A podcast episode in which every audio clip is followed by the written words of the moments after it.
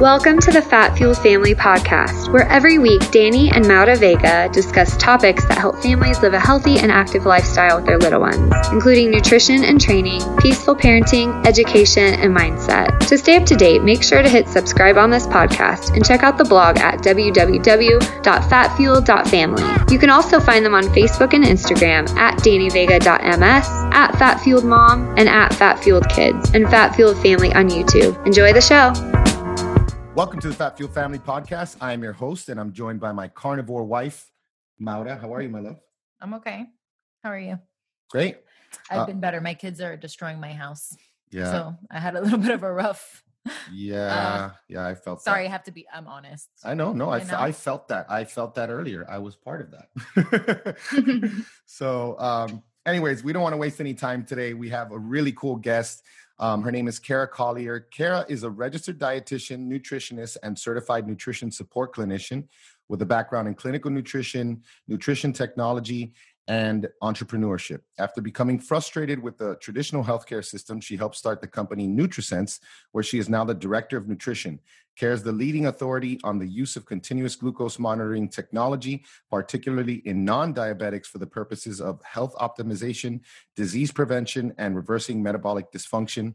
Kara oversees the health team and product development and has person, personally interpreted thousands of complex complex glucose data sets and i love that um, and especially the fact that she has such a um, knowledge base with people who are non-diabetics because we're going to talk about all the ways that non-diabetics can use this. And by the way also maura is um, officially saying that she wants one of these which is a big deal kara because she doesn't even like to prick her finger for um, you know for the blood glucose monitoring. So I'm already kind of taking issue with the fact that it's on me for so long. Because honestly, the main thing is that it's yeah but it's on me. but the and I don't like anything on me. good though The I know. so I might deal with it just for like yeah, well, weeks. definitely hook you up with one. And Yes, it's easier than the glucose meter because you don't have to pick your finger. There's no pain or any sort of like blood Oh, draw. So absolutely and also the my my issue with the the pricking my finger like every time i go to do it i hate it so much and like it it's it gives me so much anxiety that of course my blood sugar comes out high i'm like well yeah i was Yeah, just sitting there for 30 seconds like like am i gonna do it now do i do it now like yeah, so yeah this will get definitely give me a more accurate reading for sure cool. Well, we'll definitely hook you up with one. Oh, awesome I- kara well we always lead off with the question what is the most critical problem you're currently trying to solve Yeah. So through my company, NutriSense, I am trying to improve the metabolic health of population at scale. So I believe this is the most critical problem I could dedicate my career towards because the state of our metabolic health in this country is really, really bad. Um, I think a lot of people are familiar with the statistic that only about 12% of the US population are considered metabolically healthy. wow And Yep. the standards that they use for this statistic aren't even what I would consider optimal. They're just good. Um, so I would guess that that percentage is actually smaller than 12%. So it's an extremely big problem. Um, and to paint the picture a little bit more, like you said, I am a registered dietitian and I used to work in the hospital system. So primarily I was working in ICUs, critical care nutrition. And it was a really eye opening experience for me to see how big of a problem this is. Most of the time in the ICUs, I wasn't seeing people coming in with gunshot wounds or car accident traumas. I was seeing people coming in with complications of lifestyle related chronic conditions. You know, they're coming in with Yeah. a diabetic foot ulcer that now needs amputated, or they're coming in with fluid overload from congestive heart failure. All Wow. of these very serious problems and a lot of unnecessary suffering because our metabolic health was in poor condition and because you're not taking care of yourself. And then the traditional healthcare system, you know, they just address the symptoms, right? We're just going to do surgery on the infection and up your dose of insulin and send you home. Or we're just going to give you some dialysis, take the fluid off and send you home, right? So Yeah. those root root problems, the insulin resistance, the metabolic dysfunction, were never getting addressed. And it was so frustrating for me because you just see those people come back in 30 days later. And yeah. because it takes so long for these conditions to develop, that's 40, 50 years of bad habits that now you're trying to undo. It's a really hard time also to make behavior change. So, oh, yeah. from all those experiences, I helped start the company NutriSense um, with two other guys. And what we're trying to do is really get at the heart of these problems. Um, so, we're using continuous glucose monitors, as we kind of talked about, so that you can see how your metabolic health looks. So, you can see what's happening inside on your actual body, not you know generic advice not a one size fits all diet but actually what's going on inside of your body as to you know address metabolic health but also address it early enough so we can fix problems because before you know we're way down the road and you're coming in with these complications so super passionate about this problem and, and you know working on this with nutrisense and, and that's what we're really driving at Man, I am so happy to hear that. You know, it's it's first of all, I can see the I can hear the passion coming out in your voice. And um, you know, our good friend Mike, you know, he's he's Mike Mutzel, he's used. NutriSense mm-hmm. as well. He just posted today um, that this this one study that talks about how COVID nineteen and diabetes, you know, how one pandemic yep. worsens the other. And you know, you you mentioned that a lot of those um, patients coming into the ICU were were you know for chronic stuff. Number one, we noticed that you know whenever we had to go to because we we generally stay away from the ER because we we think it's for emergencies, you know. So exactly. Yeah, but like a lot of people, it's not how it's being used, unfortunately. Um, we we go to like we would go to like the uh, urgent cares, and the same things happening there. Like, how am I going to fix my son's gash that needs stitches if there's their their waiting rooms are packed with people with these are all chronic conditions. They're not yep you know your typical emergencies but wouldn't you say like even even if someone comes in with a wound i mean if they have compromised uh, metabolic health like you mentioned like that 88% you know that that was i think that was back in january or february this year that study that that pointed that out mm-hmm. um their their wound healing is going to be compromised right they're not going to they're not oh a hundred percent yeah and there's a huge link between the immune system and glucose control and general metabolic health um, in the ICU, I was getting consult requests all the time from the surgical team who will not perform a surgery on somebody whose glucose is too high because it's just too high of an infection risk. Yes, yes, yes. And we were we were we've mentioned that as well with yeah. um, you know with metabolic health and covid-19 because mm-hmm. like if what do you think if people are saying pre-op you cannot have a lot of sugar because of infections what do you think that means for every day like why would you be having all this these blood sugar swings um man it's crazy how it's like a it's like a sniper weapon you know it's like a sniper rifle for all of these people it just so happens that it's a really large group yes 100% agree um, now i mean it's always important to get metabolically healthy but now it's especially important right there's a time crunch on it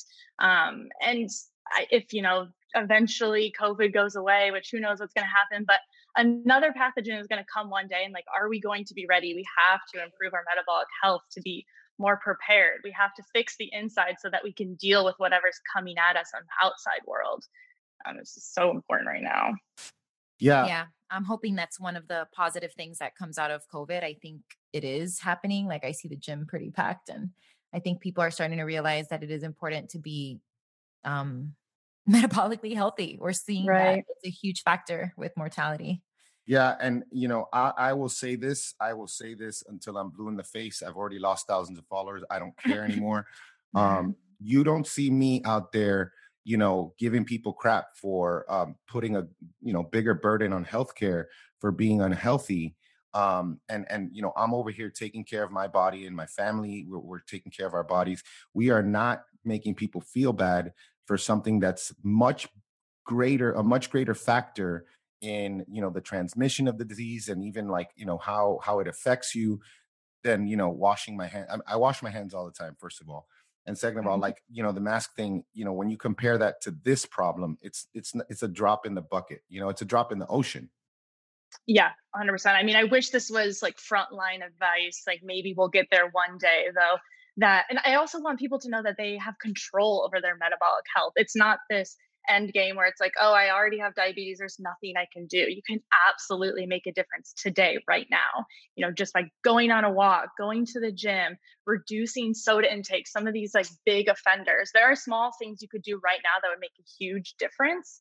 Yeah. And, it, you know, if we could really emphasize that message on a mainstream effect, I do think it's definitely coming out in especially like our, our nutrition circle and in this world. It's not necessarily on frontline news, but I'm hoping that we get there if we're all kind of loud enough about this message. So I'm, well, thank goodness. Yeah. yeah. Thank goodness for that. I mean, I know that, um, England is is is having a little campaign there for you know against obesity and and blood sugar mm-hmm. control. I don't know how well it's going to go. Like people, you know, I know that if they lower their calories, that's going to help. But it, you know, it's harder to do that if your sources are, you know, you know, causing these same blood sugar swings, and and it makes it even harder to do it because you know, from a compliance standpoint, you know, and from a psychological standpoint, your cravings are more. Um, I mean, what you said is great because I know that it's not a permanent thing but as an adaptive response you know insulin resistance can start to you can start to see reverses in two days just from those mm-hmm. things you talked about obviously you got to keep doing it to really undo what you've done but i mean two days that's that's gives people a lot of hope yeah yeah absolutely and you don't have to lose massive amounts of weight to necessarily fix what's happening on the inside it's not like you have to like we we want you to keep working towards that but you can make small changes that improves the metabolic health that's happening on the inside. And that's why it's helpful to have this type of data to have reinforcement of, oh, wow, when I made that change, look how much it improved in just one day. When I started going on walks fasted in the morning, look how much my glucose dropped. So when you can see that, that's immediate reinforcement that that's a positive behavior. I should keep doing that. And it's not just some you know general recommendation i heard from someone and maybe it's working maybe it's not you know we can't always tell what's happening if you don't have data to back it up and that's why we're really big believers of data driven behavior change because we want people to see that this is effective right away and that increases intrinsic motivation to keep going with it keep sticking with it and that's consistency is what's going to be most helpful in the long run I'll be honest, uh, you know, I put mine on right now. Uh, I didn't have one since January, February. I think um, me and a few other people got like a bad batch because we were, remember, I don't know, I wasn't talking to you back then. I was talking to someone who's not with you guys anymore, but um, we felt like it, something was off because the meter uh, I know that had nothing to do with NutriSense, but the the uh, freestyle, the one that we had, like we were getting Mike. Mike was texting me like, "Hey, it was nice knowing you. Um, I'll probably be dead soon."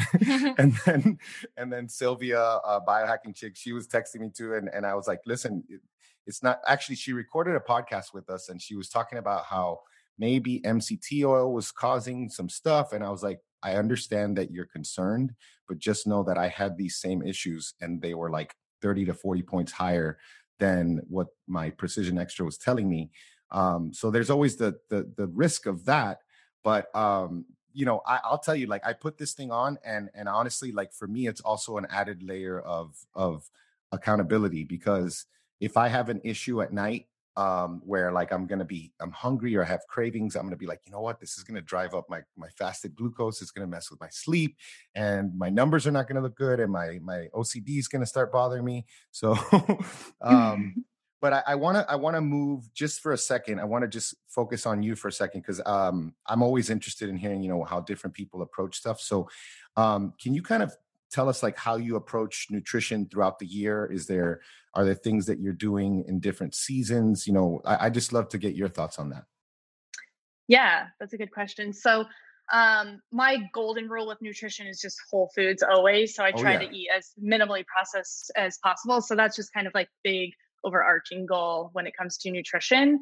And then i do i guess i call it intermittent ketosis as opposed to like cyclical because I do it more so related to seasons, kind of just like you mentioned. So you almost just like prompted me for that. oh, so good. I feel the so, same way.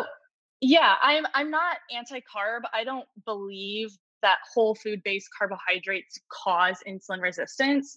I think that if you already have insulin resistance, it's like adding fuel to the fire. And you, you need to cut out those carbs if you're having any sort of metabolic dysfunction. But me, as a very healthy person, I consume probably about 20 to 30% of my calories from carbohydrates most of the time. I really prioritize adequate protein and then lots of healthy fats, not fat phobic. And I'm doing that most of the year. And then I'm usually timing my carbohydrates after exercise. So we're most insulin sensitive, most glucose sensitive right after an exercise, right? So I'm usually doing weightlifting and I'm eating most of my carbs after that, always during daytime hours. And then I will do like a two to three month um, strict ketogenic diet in the winter months usually. And I think that just kind of makes sense from a ancestral health standpoint. If we probably had less access to a lot of carbohydrate rich foods in the winter time, like you know, fruit is not in season, things like that. So I think that's a good time for me to sort of switch it up.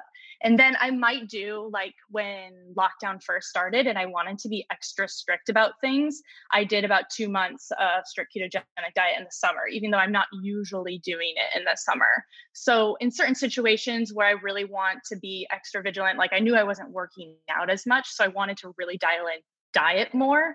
Um, I might adjust that, you know, depending on what's going on in my circumstances. But most of the time, it's just like generally low carb, whole food diet. Um, omnivore, I guess I have to preface with that nowadays. But I, know, I eat, I eat plants and animals. Yeah, I don't really have any like GI issues and tolerances, so I tolerate most foods pretty well. So there aren't any things like I'm specifically avoiding. Um, I think you know it makes a lot of sense to cut out groups if, if you are having symptoms, but that doesn't really, fortunately, affect me. So that's my personal approach to nutrition and like kind of a broad view. But I think it's really important just for the benefits of metabolic flexibility to always have times where you're in ketosis. Um, a lot of Americans are very carbohydrate dependent and they're never seeing any sort of amount of ketones in their system ever. And so I think, you know, if, if we think about what is metabolic flexibility, it's simply the ability for a cell or an organism to adapt fuel oxidation, so burning fuel for energy, to fuel availability. So whatever you're putting in the system, your system can burn. And so, you know, we have two major fuel systems, fat and glucose, and we should be able to easily switch between those depending on our environment. I like to explain it as like a hybrid car. Um, you know, we could run on gasoline, we could also run on battery. And if I'm switching, you know, if I'm going up on the highway and I want to switch to something more energy deficient, energy efficient, I should be able to do that. And I think of that in the same way in our body. If I'm suddenly doing like um, high intensity exercise that's glycolytic, I should be able to switch to using glucose as my primary fuel, and I should be able to do that easily. A lot of times with things like insulin resistance, metabolic disorders, they have poor switching, poor crosstalk in the body, and they're not able to do this process very well. So either mm. you're never tapping into those fat stores, or it could also be in the opposite end of the spectrum where you're never putting carbs in your system and you can no longer really metabolize that carbohydrates very well. Oh, so yeah. for me, it's really important to just maintain metabolic flexibility. So I'm always trying to give my system both. You know, I'm not necessarily carbohydrate restricting all of the time, but I am some of the time. So I, I couldn't approach. agree. I couldn't agree more. I, will say I'll leave the uh, the uh, metabolic flexibility topic for a later question because we're going to get mm-hmm. into that. But I, will also just add that one of the things that I love, and I also I love to to add in carbs in the summer. Like right now, I'm having you know four days out of the week. You know, two of them are are kind of like vertical diet type days. So they were like above 200 grams and now i'm cutting down i'm, I'm down to like 175 because I'm, I'm doing a cut um, and then like on the other two lifting days my carbs are like right around 100 and then the three days of the week is like you know ketogenic and i mm-hmm. get to not only um, feel satiety in different ways you know from volume and fiber and things like that um, but i also find that um, from a hydration standpoint because one of my SNPs, um, one of my mutations is is I'm I'm more more prone to to um, cramps, and I just find mm-hmm. that it's just like an easy shortcut to help me with stress um, with with cramps, and of course it's an easy shortcut. I talk about this as well.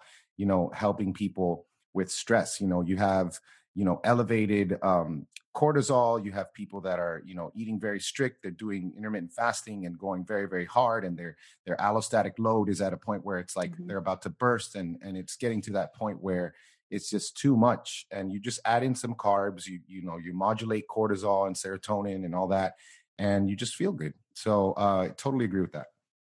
hundred percent. Yeah. And the big thing I always tell people is that, you know, we're individualized. You lift a lot and you have a lot of muscle mass. So I'm sure your carbohydrate tolerance is way higher than the average person. So you have to titrate how many carbohydrates you can tolerate based off of, you know, how much lean body mass you have and how physically active you are. Um, for most people, the general carbohydrate recommendations of like 45 to 65% of calories um, from carbohydrates. It's like really not going to work for like vast majority of people. I don't know why this is recommended as for like the average American. average so American sedentary. doesn't doesn't work out at all.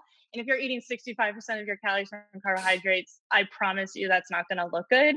But for most people, you can, you know, tolerate somewhere between, you know, 15 to 30% and do okay for somebody who's really active or training a lot, an athlete, you might be able to do a little bit more and not have any sort of glucose dysregulation. If you're really sedentary, maybe you're injured or something, you might want to cut that down.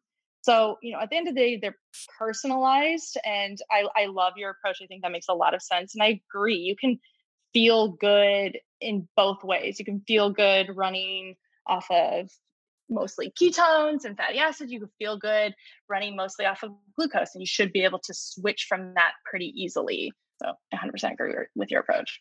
Love it. Love that. I'm just curious, what do you eat when you um like post workout? What do you eat when you eat carbs? When you say you eat carbs?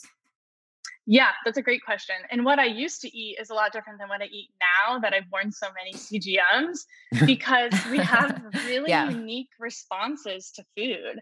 Um, this always blows my mind. So, you know, when it comes to whole foods that you think most people are going to do pretty well with, like you, you kind of go off a glycemic index, maybe that turns out to not be that predictive of how you're going to respond. Um, like, for example, I have another dietitian on my team who's very similar, like, um, activity level as me, age, and we tolerate totally different with foods. Like, I barely have any glucose increase from bananas and it's one of her biggest glucose spikers. For me, starchy vegetables really give me a huge glucose spike. So, wow. Sweet, sweet potatoes, like butternut squash, um, those are consistently give me the highest glucose spike. So I used to eat a lot of starchy vegetables, and I don't inherently think they're bad for you. I think we all just have unique responses to food based off of epigenetics and microbiome and you know all these other factors that we probably don't even know what's going on but for me they consistently give me a huge glucose response so i mostly stick to fruit um, I do eat some legumes that has carbohydrates and mostly fiber. Um, don't have any issues really digesting them. And then I will do steel cut oats a lot of times after my workout because I just like them. They make me feel really good. And I have very little glucose response to them.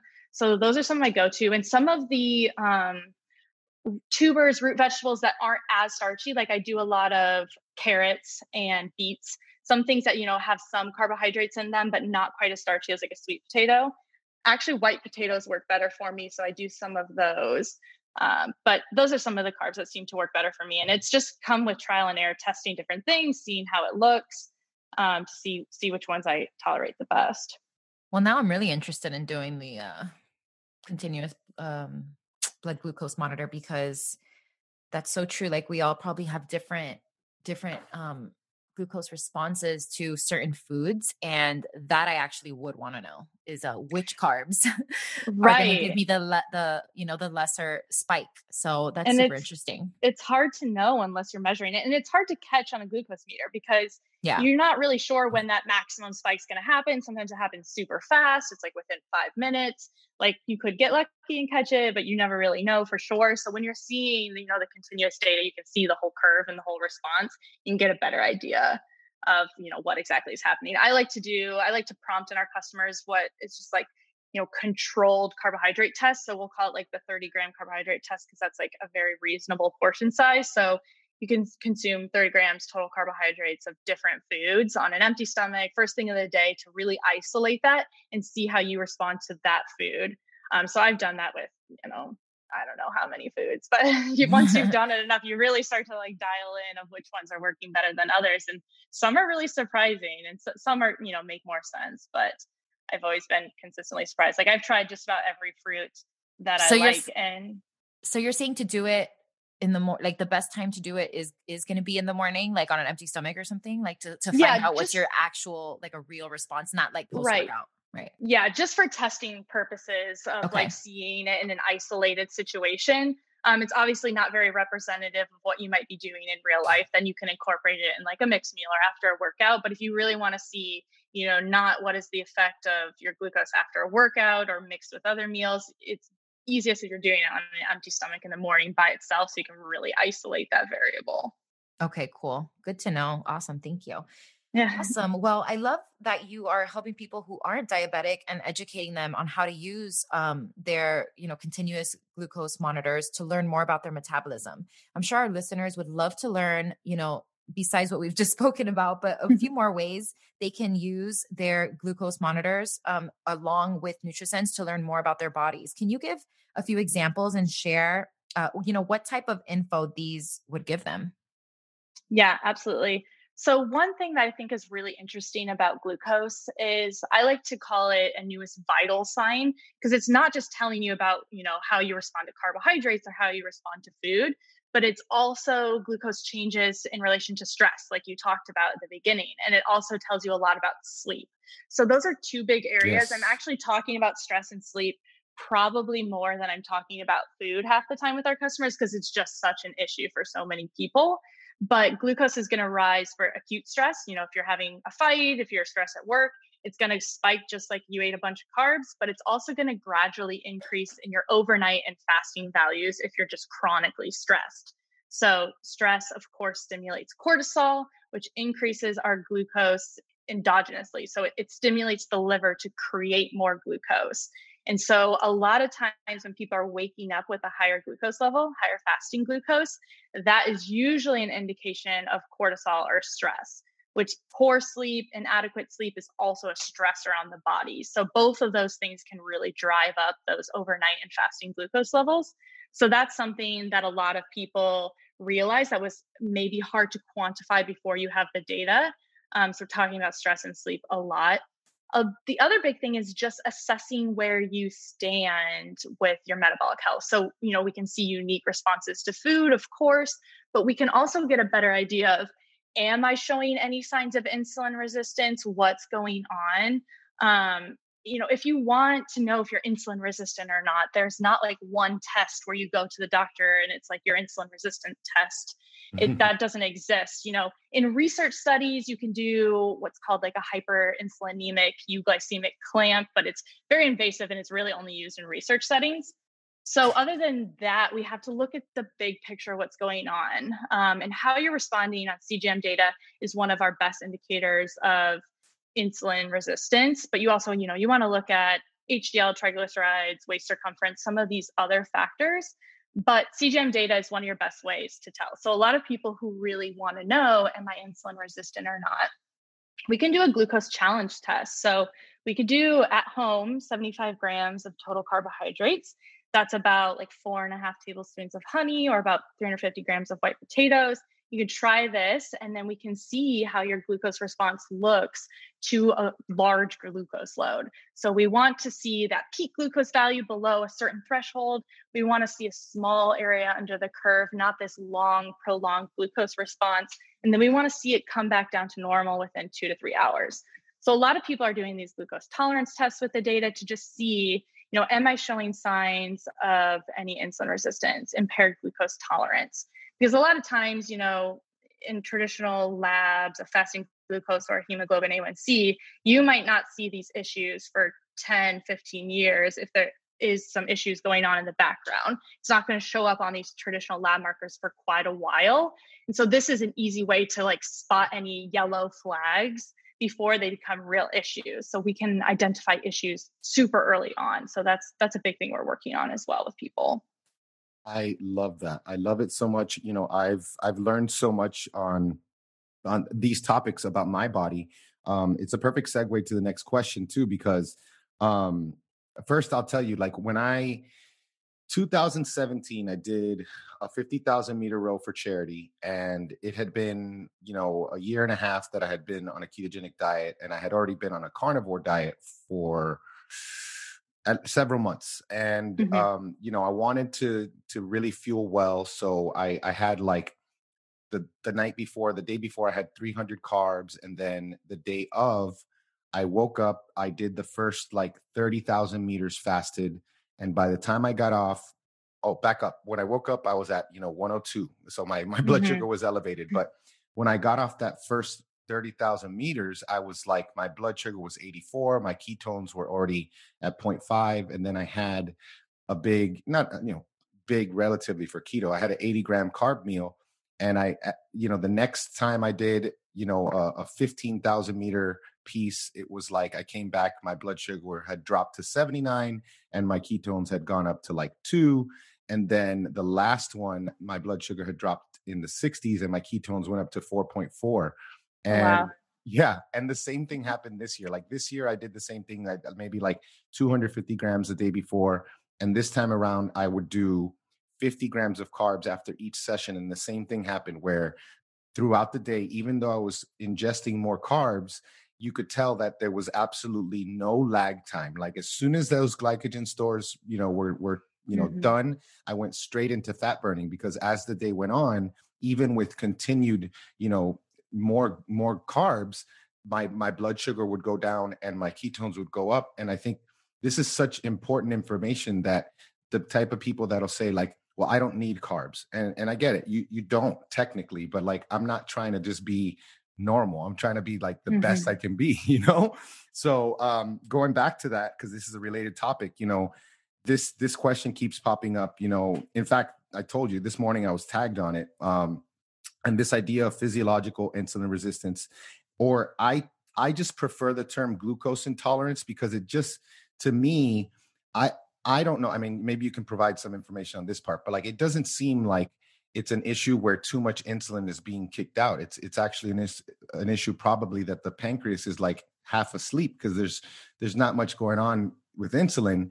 And you know, like I saw when I first started including some carbs back in, um, you know, last January, 2019 January, the first week or so, my blood sugar control was gone. Like I was like, what's going on? Mm-hmm. I used mm-hmm. to have so much predictability. And you know, you talk about metabolic flexibility; those those carbohydrates are not going to my muscle cells if they're in my blood. And so I'm not able to efficiently use them. And I found that not only when I've when I've just incorporated those carbs seasonally or strategically when I need them, not only do I get I get lower baseline glucose, which is interesting, and I also even postprandial, it's almost like my body's more primed. So um let's see, you know, tell me about you know what you think about this because you i know you've done some work with some of the clients on physiological insulin mm-hmm. resistance and, and what has been working for them um in you know in all the different um examples because you have some people that maybe they're so insulin resistant maybe it doesn't make sense for them to to to, to include carbs. I'm just kind of curious what what what goes on with different types of people.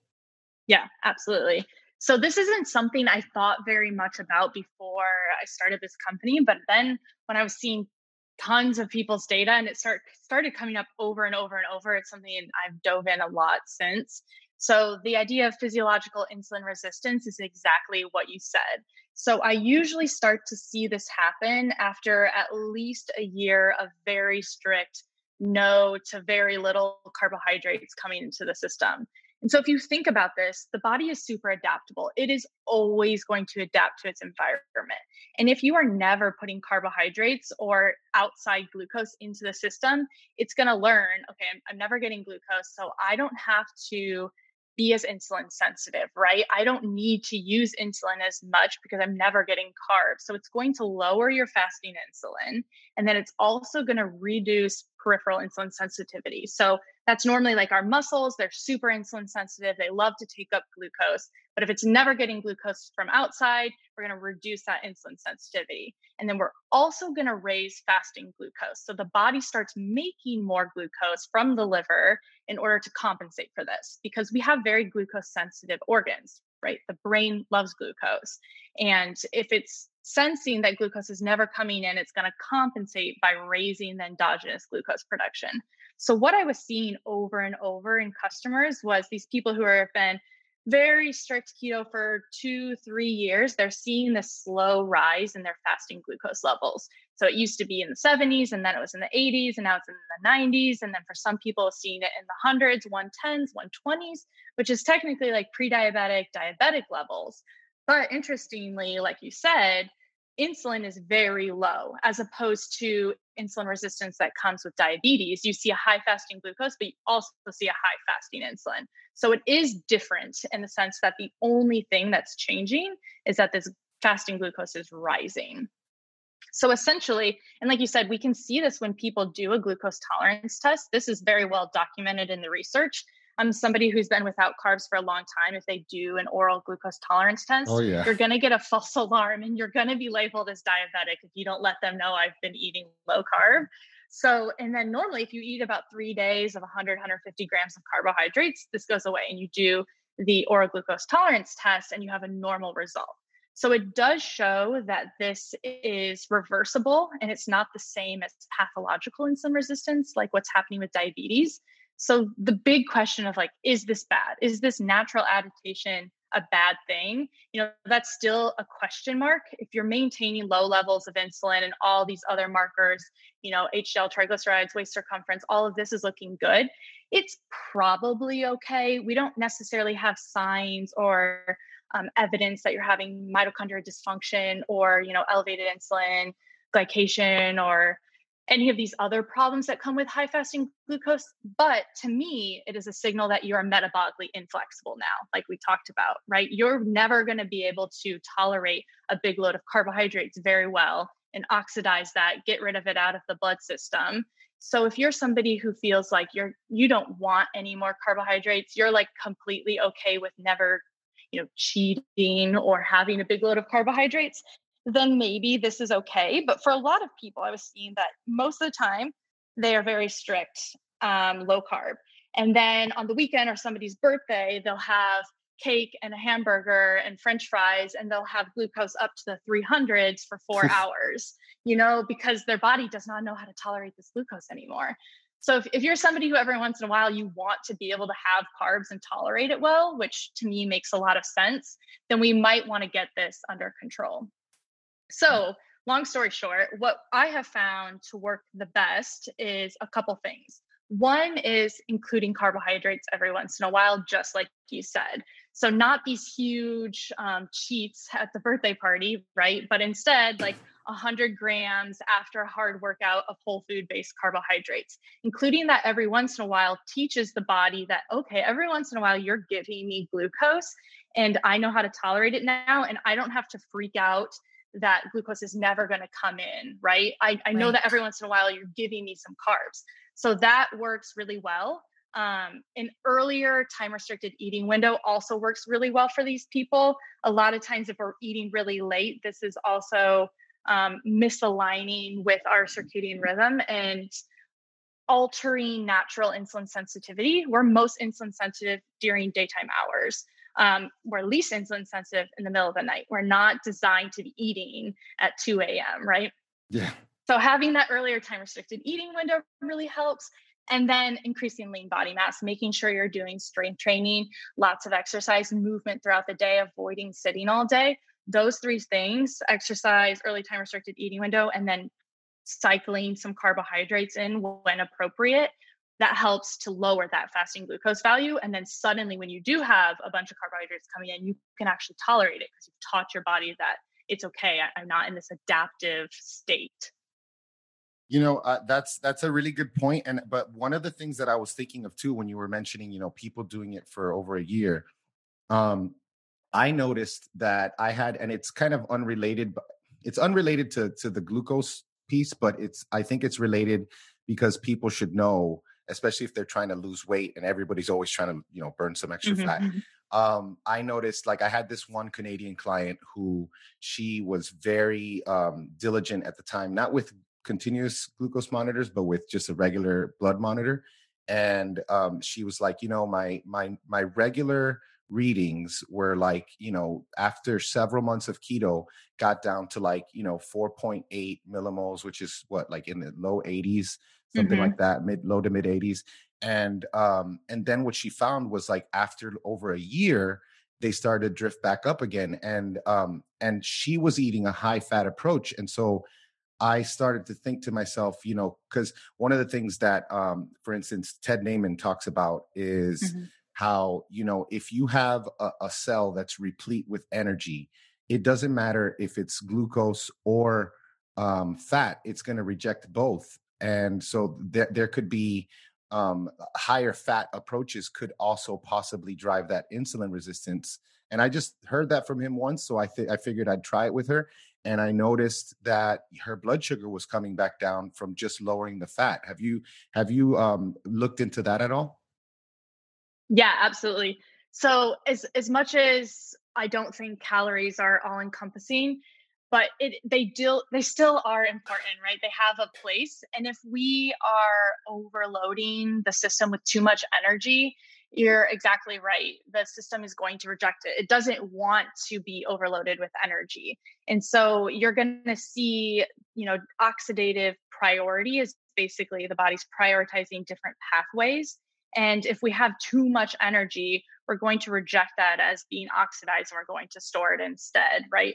And so uh, I do see, and I think there's probably this is related to like epigenetics, genetics, different SNPs. We will have some people just don't seem to tolerate really high fat diets as well. Yeah. Um, so there is some evidence too that it's just it's just not a one size fits all diet. So I see this where people will switch to a high fat diet and they feel pretty good, but glucose is rising. And if we include sometimes even just a really small amount of carbohydrates and titrate that fat down just a little bit, then that corrects it. So sometimes people need just 50 grams of carbohydrates a day, which is way less than most people, you know, standard American is getting. But for some of these people, it seems like a lot. But yeah, because they, they, don't know any other way. That their first foray right. into nutrition was keto, and it, it, worked. So they were like, everything else is terrible. and it's scary to try something else. Then, when you had success with something, yeah. um, you don't want to take away that thing that felt good and helped you. Um, but sometimes we have to tweak it just a little bit to get then to that next level of optimization. Like we, a lot of times, I think when you're switching from standard American diet to this more clean eating, whole foods, high fat, you're removing all this bad. And so you feel really good and you're going to make a lot of strides. But then maybe we have to tweak it based off of how you individually are responding. For some people, it's a little bit more carbs. And for some people, it's not. Some people, do much better with really no carbs in their system. Um, you know, especially somebody who's actually showing real insulin resistance, even early stage. I'm going to want to cut those carbs a lot because, again, that's like fire, that's fuel. We're only making it worse. We have to correct that before we can add in any carbohydrates, and that takes time and that takes a lot of effort. But it's definitely doable. Okay, because I am one of those people that goes. I I'm I'm just a creature of it's my habit. routine of yeah. my habits Mm-hmm. So mm-hmm. Like we had planned at one point to do carb ups and I would literally forget. Cause like once I'm doing my thing during the week, like I eat the same thing. I like I like to eat the same thing every day because I just don't want to think about it. So mm-hmm. I literally would forget to carb up. But my question is how, you know, so I I do definitely believe that they do help me. So like I've had to, you know, incorporate carbs around my cycle um and definitely post ovulation it's definitely helped me i think it's because uh, what does ali call it like the whole leptin thing oh she thing? calls it leptin depletion okay yeah like lean um, lean women mm-hmm. who follow a low carb diet or fast they... yeah my cycle was coming real short yep. and so to help me push it out she said to do some you know post ovulation carbs and they really do help me but um what you're saying with you know introducing carbs every so often like how often would you say oh that's a good question because that's that's what i'm thinking like because i am strict low carb and i just feel best that way but i do think that i do have times where to manage stress or whatever it is that i might need to incorporate it so i'm just wondering like how often you think we should do that if i'm running low carb most of the time yeah, that's a really good question. And again, you know, I, I think it looks different for right. certain people. Um, if you're really physically active, I think you can do it on a weekly basis, and that's okay. that's no big deal. So it could be like twice twice a week on the weekends if that's easier. You're in a different routine, and then maybe it triggers you know a different habit to try some on the weekend. I would definitely always encourage it during daytime hours. We don't want to be eating carbs late in the evening. But for some people who aren't as physically active, if they're doing those carb ups on a more regular basis, then they're going to see these huge glucose excursions because their body isn't used to having those carbs and it's overreacting still. So instead, for those people who maybe aren't as physically active, we might do longer stretches of like two months of generally low carb and then two months of really low carb and getting into ketosis um, and do longer stretches so the body has time to kind of adapt and get used to it. There is muscle memory, just like, you know, if if you've been working out for a long time and then you aren't with the gym because maybe there was uh, stay at home orders and then suddenly you go back, you're going to pick up that muscle memory way faster than the very first time when you were training, the very first time you're going to the gym. It's the same thing with our metabolic health. We have metabolic memory. And so if you've trained your system to run off of ketones and then also be able to utilize glucose, we can switch more quickly. So those people who are pretty metabolically flexible and have trained that system, you can do a carb up one day a week, couple days a week, and do it on a more quick basis. And your body can switch in and out. Just like you were talking about, Danny, you were able to have this huge glucose load and then just a couple hours later have high ketone levels. You're metabolically flexible. You're able to switch that quickly for those people who really were still working on metabolic flexibility, maybe you have a lot of inflammation or very overweight and your body just has harder time switching, we might want to give it more time. So it's like a, a whole month of, of just like moderate carbohydrate and then a whole month of teaching your body to utilize fats and ketones. Um, so I, am not sure if that answered your question yeah, specifically. Yeah, but it kind of matters on how metabolically flexible you are.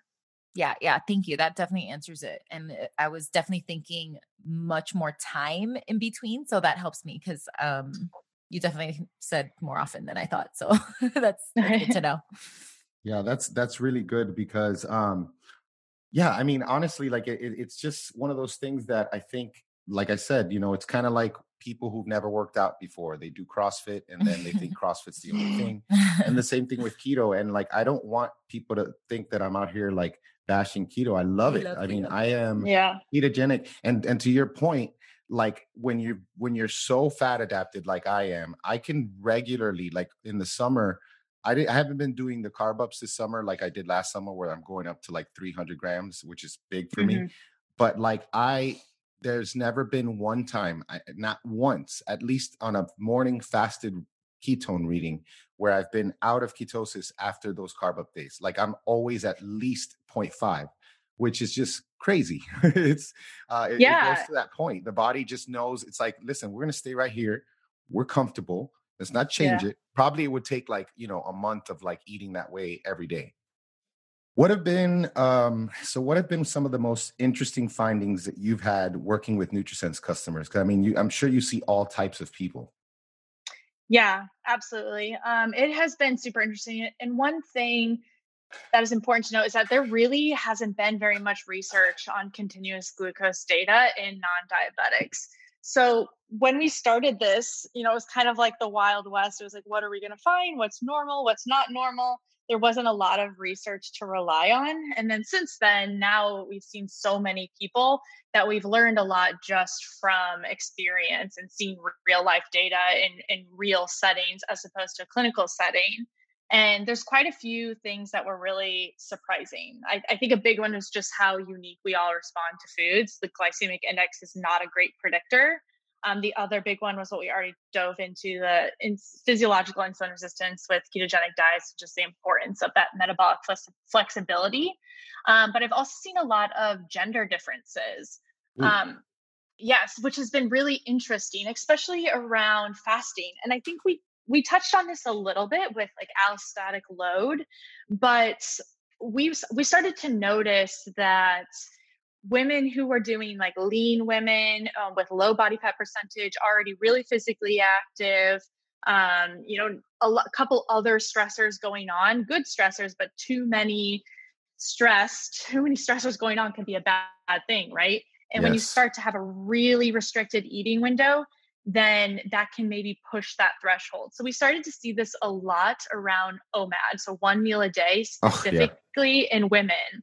Um, I never saw any sort of detrimental effects in men, but these women who were lean, relatively healthy, super active, really paying attention to all these other factors, you know, trying to do sauna and cold therapy and all these other hormetic stressors, when they're doing OMAD and they're just eating this one hour That's window. Me Really? Well, that's me. To get that's yeah, did, I need to did. chill with the stress. Tell, tell her about uh, the oh last three day my fast, gosh. It was so bad. But like I knew it too. Like I knew it was yeah, gonna happen. Like, okay, I did the 72 hour fast. Um, it was like the second night. Night times are always hard for me because mm. everybody's eating in my house. I have no problems fasting all day. I could literally fast all day every day, probably for the rest of my life, and I'm not feeling yeah. it. But when it comes to the nighttime, like that's it. It's like for me, or like just dinner time, 5 p.m., everyone's eating so I, you know mm-hmm. how it is when you're fasting, you want to stay busy. You're like, what can I do? Yeah. like, what can I do? So I, I was like, this is probably not a good idea, but I'm going to just go in the sauna. yeah. Oh man. Like immediately, like, you know, when you just feel your adrenals, like I was like, Oh, my blood yeah, glucose must have been right. like my body was just like, yeah, and you're dying. and yeah, we're dying. like breaking down. Yeah. Yeah, yeah, yeah. No bueno. I, I can totally see how that happens with the uh with the woman.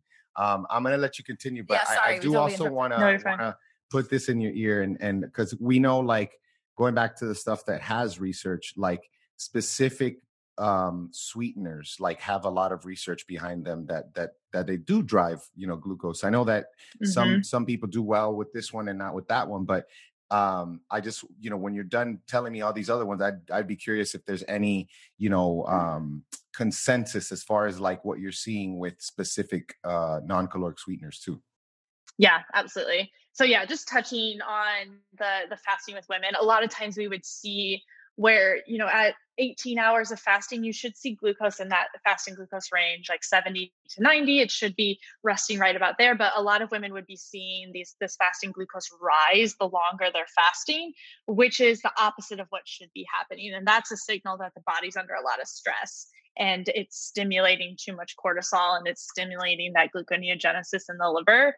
Um, so I started to see this, and it's not every woman. Um, you know, it's it's like a 50-50 mix in this specific subset of like lean, healthy women.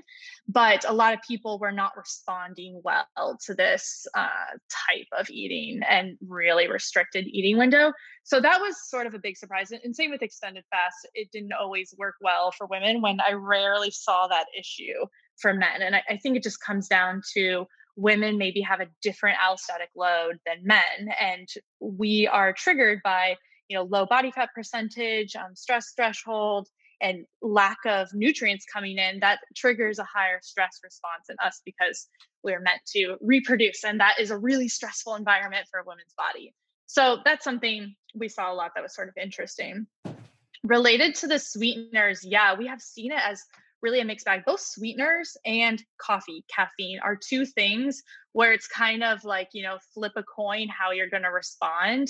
Some people, a lot of coffee also kind of stimulates that stress response, and they're seeing a glucose spike with even just black coffee in the morning on an empty stomach. Where other people, it's even decreasing glucose a little bit or keeping it steady. It's the same thing we're sort of seeing with artificial sweeteners. And there's a lot of evidence that artificial sweeteners are stimulating an insulin response.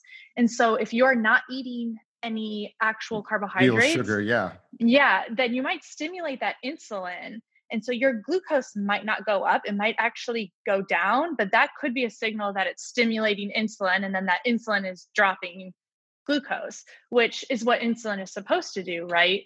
But we don't necessarily want to be stimulating insulin when we're trying to be in a fasted state and we're not trying to trigger these growth pathways, which insulin is an anabolic hormone.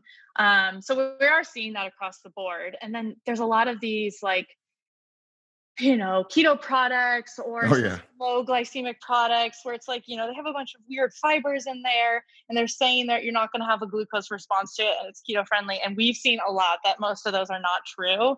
Um yeah. it's really disappointing because i feel like it's just like deceitful and it is for yeah. food marketing but i see this a lot like there's a few specific brands too where it's just like it's like i know somebody is going to have a glucose spike when they eat that even though it's marketed as like low glycemic or supposed to be no, no glucose response so a lot of those food products you really can't trust the like weird artificial fibers or artificial sweeteners so at the end of the day, I think it's really best to go as whole food natural as possible, but it is kind of like a flip of the coin of how you might respond. Man, that that makes a ton of sense. Like I I I don't beyond like you know the the the anabolic component of the insulin, which is of course over time going to be bad for them.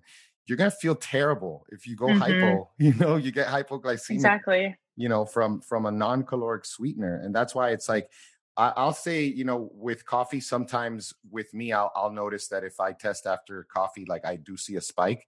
Um, and you know, I'm I'm wondering, it's probably just the caffeine, right? Because of maybe I'm uh, at that time. Metabolizer? Well, I'm a slow metabolizer, but it's also maybe I'm in a heightened state, you know, where I'm already a little bit stressed. Right, right. That's another thing. Like, edge. right. Right. Yeah, I, I think like it I depends on your environment. Yeah. Of like what sort of stress response you're in in the moment. Sometimes we're like chugging coffee as we're trying to get some work done and we're already kind of stressed. You're on the phone with someone and you're freaking out. And so you're having this like amplified stress response as opposed to like you're you're in a relaxed day It's Saturday morning. You're like you're slowly drinking a cup of coffee and you're totally relaxed. That might be a different scenario. Okay. So our next question do you all have any plans to expand into different types of like different types of diagnostic testing or any other ways people can learn more about their health and metabolism and metabolism?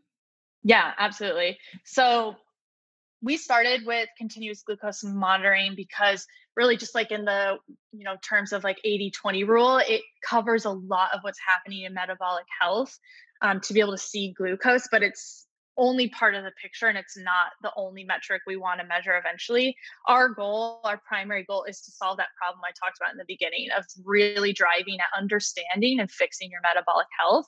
So we have a lot of plans to just be this centralized location for all metabolic related markers so you can understand them in one place and they have very sophisticated analytics that are telling you how they all correlate together so what we're working on right now that'll be kind of like the next thing released in actually a couple weeks is to be able to graph like a ketone graph on top of your glucose and you can see them in comparison. You could do like a glucose ketone index you could also just see them stacked on top of each other. So right now you can manually enter ketones into the system and it comes in just a dot on your glucose graph but we're working right now to make that a more integrated system and then eventually we're going to have um, the ability within the app to order any lab you might want to, just like any or the, any other um, at home lab testing.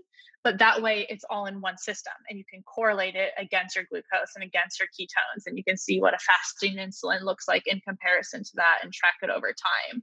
So we have a lot of different goals, but we want to have all these health metrics in there eventually. But what we're tackling right now is is a more sophisticated system to be able to see glucose and ketones right next to each other. I absolutely love that. I love, I'm a big fan of, and you know, I, I, was talking about this last Friday with a friend of mine who's, you know, he's military, so he's he's very, very by the book, very, you know, just, you know, very meticulous. And I'm the same mm-hmm. way and you should see the type of things that we do to overlay things on each other on top of each other like like we really there's no there's not a lot out there you know so you really have yeah, to like it's not easy right now.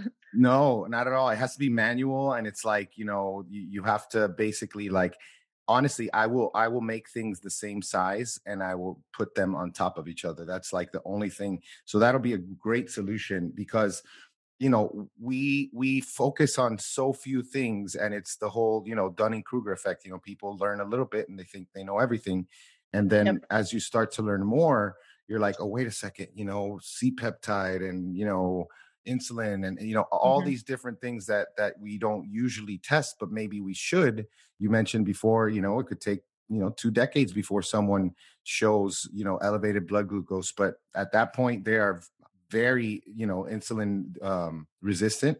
So uh, exactly. uh, this is all good stuff. So i mentioned this a little bit earlier like talking about i don't know if we talked about this before we got on the air or after the air but like you know some of the things that I do with clients who, you know, maybe they have a fat loss stall and, you know, I ask them to take some fasted glucose readings and then do a few things like maybe three days of that and then three days of consistently like taking something like berberine with their meals and you know walking after dinner after their last meal um, and and we see that that their progress resumes and we see also like that you know i'll give an example for example one guy who was like you know maybe he he, he gives me his baseline is like you know 102 99 101 and then like literally three days later of doing what we just mentioned you know we're in the high 80s low 90s it's crazy. And then and then sure enough like the next three weeks he he averages like a loss of like two point something pounds a week.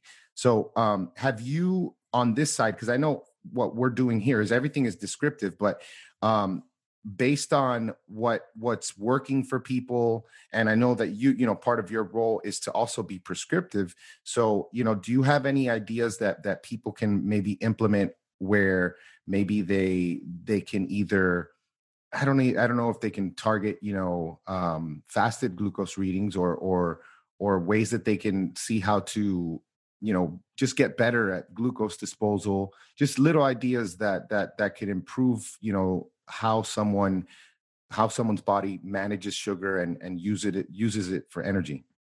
Yeah absolutely so sort of the really really big thing that we're talking about all the time is that earlier time restricted eating window so both kind of closing in on how often you're eating but also shifting it a little bit early um, a lot of people are starting their first meal at like 6 p.m. and ending it at 11 p.m. I find this very common. Like people will fast all day and then they'll eat pretty late. And then they'll have these really high fasting glucose values in the morning.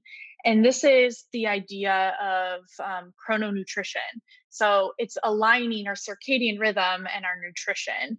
So, you know, we, I think I touched on this a little bit, but we have these peripheral clocks all over our body that are sensitive to the cues we're giving on the outside. So, you know, a big example is light exposure, right? So, yes. light exposure is what's stimulating melatonin. It's helping us feel sleepy at night. So, if we're, we're bright lights all night long, we're not going to stimulate that as well. If we're never getting outside and seeing any sunlight, we're going to alter that routine. The same thing with food. Meal timing can also affect your circadian rhythm. So if you're eating super late at night, you're not as insulin sensitive, you're going to have higher glucose excursions, but you're also not going to sleep as well.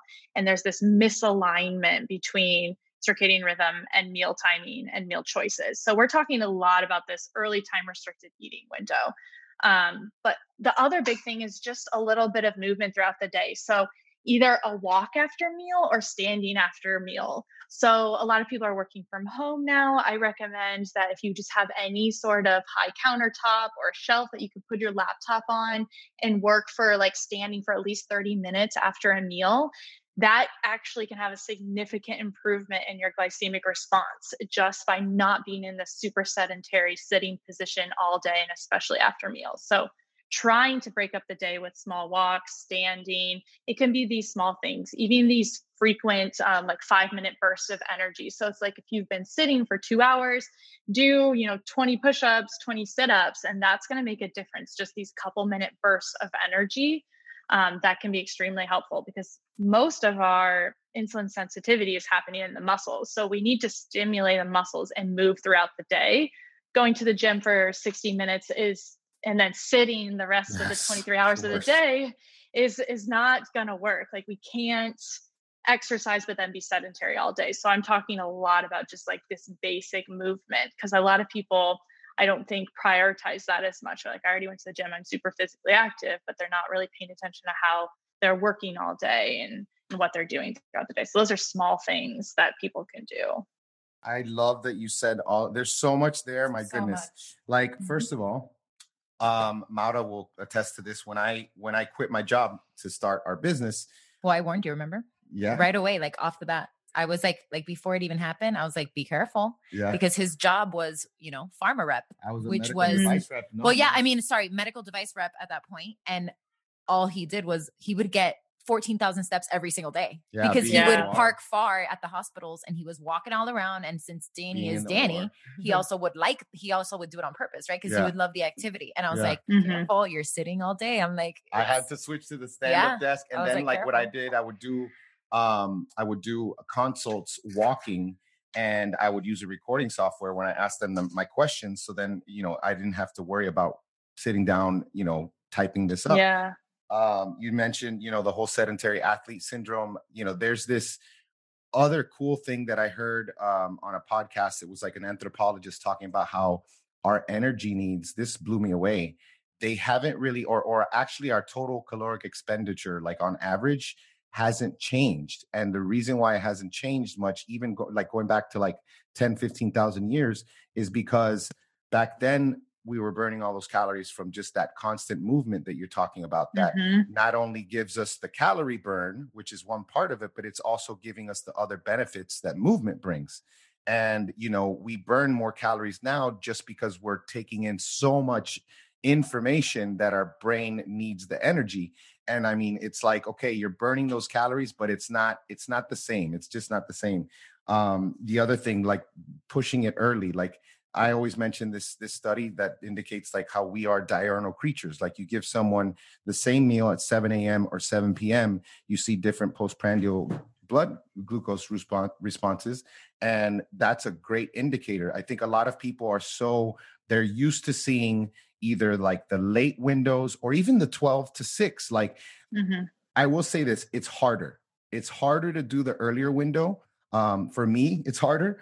I just I just say like cut it off at least two to three hours and then you know if you see that your blood you know glucose is still elevated in the morning then maybe like move it move it an hour earlier. And the other thing the total energy part of it like i'm the type of person that like i'm like okay this is ketogenic right? You know it's ketogenic Mhm. but like ask Maura, like i can make fat bombs and i'll put a measuring oh, cup like and it's like several Well, tablespoons he, yeah, well, he coconut eats all the fat bombs, the cute little fat bombs he made. Yeah. And I'm like, don't ever forget what it looked like when you melted it in that big Mhm. jar, though. yeah Because you basically just chugged like two cups of oil. yeah Yeah. so like I'll I'm like, of course your ketones are high. Duh. yeah no and it's like and i, I try to tell people this too like i tell people this like guys look look at what i just did you know like i just woke up So with funny. like 5.0 ketones because my body's really good at producing them but it doesn't mean that i'm healthier my blood it doesn't mean I didn't eat. yeah. A mm-hmm. half a an cup of extra an extra of 2000 coconut oil. calories or something. And like the weird thing too is that like you know usually we see how there's that inverse relationship between blood glucose and blood ketones but like on those mornings i'll wake up with like a 90 milligrams per deciliter blood glucose and then but my ketones will be like at three or five. And and just so anybody again i've told people this a million times those ketones are not going to magically do anything for me. And i might not even they might not even go anywhere. They might be expelled because there's not a there's no need right? There's no metabolic need. Yep. so I- think all the things you said were were really really good. And i i just want to add something and i don't mean to disparage your colleagues but i just think that you know besides our good friend ali miller like you are very very well informed and very passionate as an rd and that's i feel like we need more people like you. I mean i just i i, I really have to tell you that because you know so many people that are rds like i don't want to argue with an rd i don't want to do that. Like i don't want to say like my Mhm. way's better or anything like that but i just see a lot more digging into the to, to where they're planted and there's like you know there's no movement. There's no like challenging their ideas you know? I i, I don't know. So i, I just have to A tell you. Very, That's how I, very- I felt in the hospital system too. I just felt like the traditional nutrition training I was given was working against me. I was seeing no progress with things we were supposed to be doing, and so that's when it's like, okay, you have to jump ship and try something else. Um, so I certainly agree. And if there's any dietitians out here listening to this who are like-minded and also on the same page, uh, reach out to me because we're Yeah, always girl. looking for support yeah. group yeah, seriously. Oh my gosh, girl, can you please go on TikTok and like the, the, the diet, the should. TikTok, the TikTok dietitians? You would, you would literally just. I can't take it. I really, ton of views. Yeah. and they get so many views. They I get, know. They have hundreds of thousands of followers, and they're like Nothing bashing matters. keto. I- nothing matters. Eat a donut, and I'm just like, I can't, I can't, I can't, I can't. You can't. No. Plant And based, I- like all this stuff. I'm just like, Yeah. I can't deal. and I I mean not to go on too much of a tangent, but I feel like there is this like coddling almost like especially in times right now when we're under stress covid we're using like food as a reward because we're Mhm. coddling people when they're stressed instead of actually Yes. helping them. Like a reward should help you and rewarding with junk food is actually punishment it's not a reward. Like i'm not trying to be the food police either but we're trying to help people we're not trying to hurt them more so i'm, I'm not gonna yeah not gonna Well, reward Well, shoot, like we, we've even had to like it's like a natural thing to want to do that because let me tell you Mhm. i've wanted to do it even with my kids and i'm Yeah, like oh no we've no we can't do that. yeah i'm like okay uh, like we danny and i at one point we were like all right we almost just did that. We almost just got my kid ice cream because they're sad. We're not gonna do yeah. we cannot do that's such Yeah. a bad lesson that's going to stay with them forever. And they're going to struggle so much like you struggle with your Yeah. emotional eating. You know what I mean? So it's like, yeah. yeah. Danny, how do you know Danny's stressed? Because there's When fat COVID, bombs no more peanut butter yeah, in the jar. when the lockdown started, I was I was in the middle of my carnivore. I was keto like, cut, here we go. and I had a- I was I hide was, all hide hide all the foods. yeah. I woke up a week later and I was like, what happened?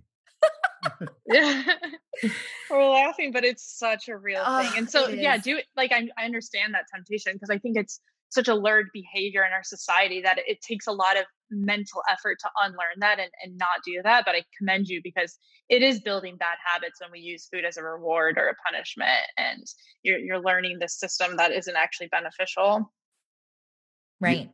Seriously though, Kara. Oh wait, you No, that's it. more. That, no, one it was where, where where can people find you online? Yeah. Thank you so much. This has been Yeah, great. this has we been could really, be here all really day. Yeah, super fun. Um, yeah, you can find you know NutriSense at nutrisense.io. I'm most active on Twitter at Kara Collier one. Um, Awesome. and then the NutriSense.io Instagram, I'm putting out a lot of nutrition related, glucose related information there. So Awesome. Twitter. That's that's a really. That's I a know. I'm like, you're hardcore Twitter. I'm like, let's go, go to the Twitter. Love it. love I'm gonna the follow Twitter you on wars. Yeah, Instagram too. I'm gonna follow you on Instagram too. Why not? Love it. do it. Thank you so much, Carol. Thank we you so really much. appreciate all the all Yeah. the knowledge and and all the work you're doing. And we know that this is, you know, let's gonna let's turn this thing around. I mean, it's going to be a ground groundswell. There's no way it's coming from the top, but let's let's keep moving 100%. that direction. Yeah, yeah. Thanks for having me. It was fun. Música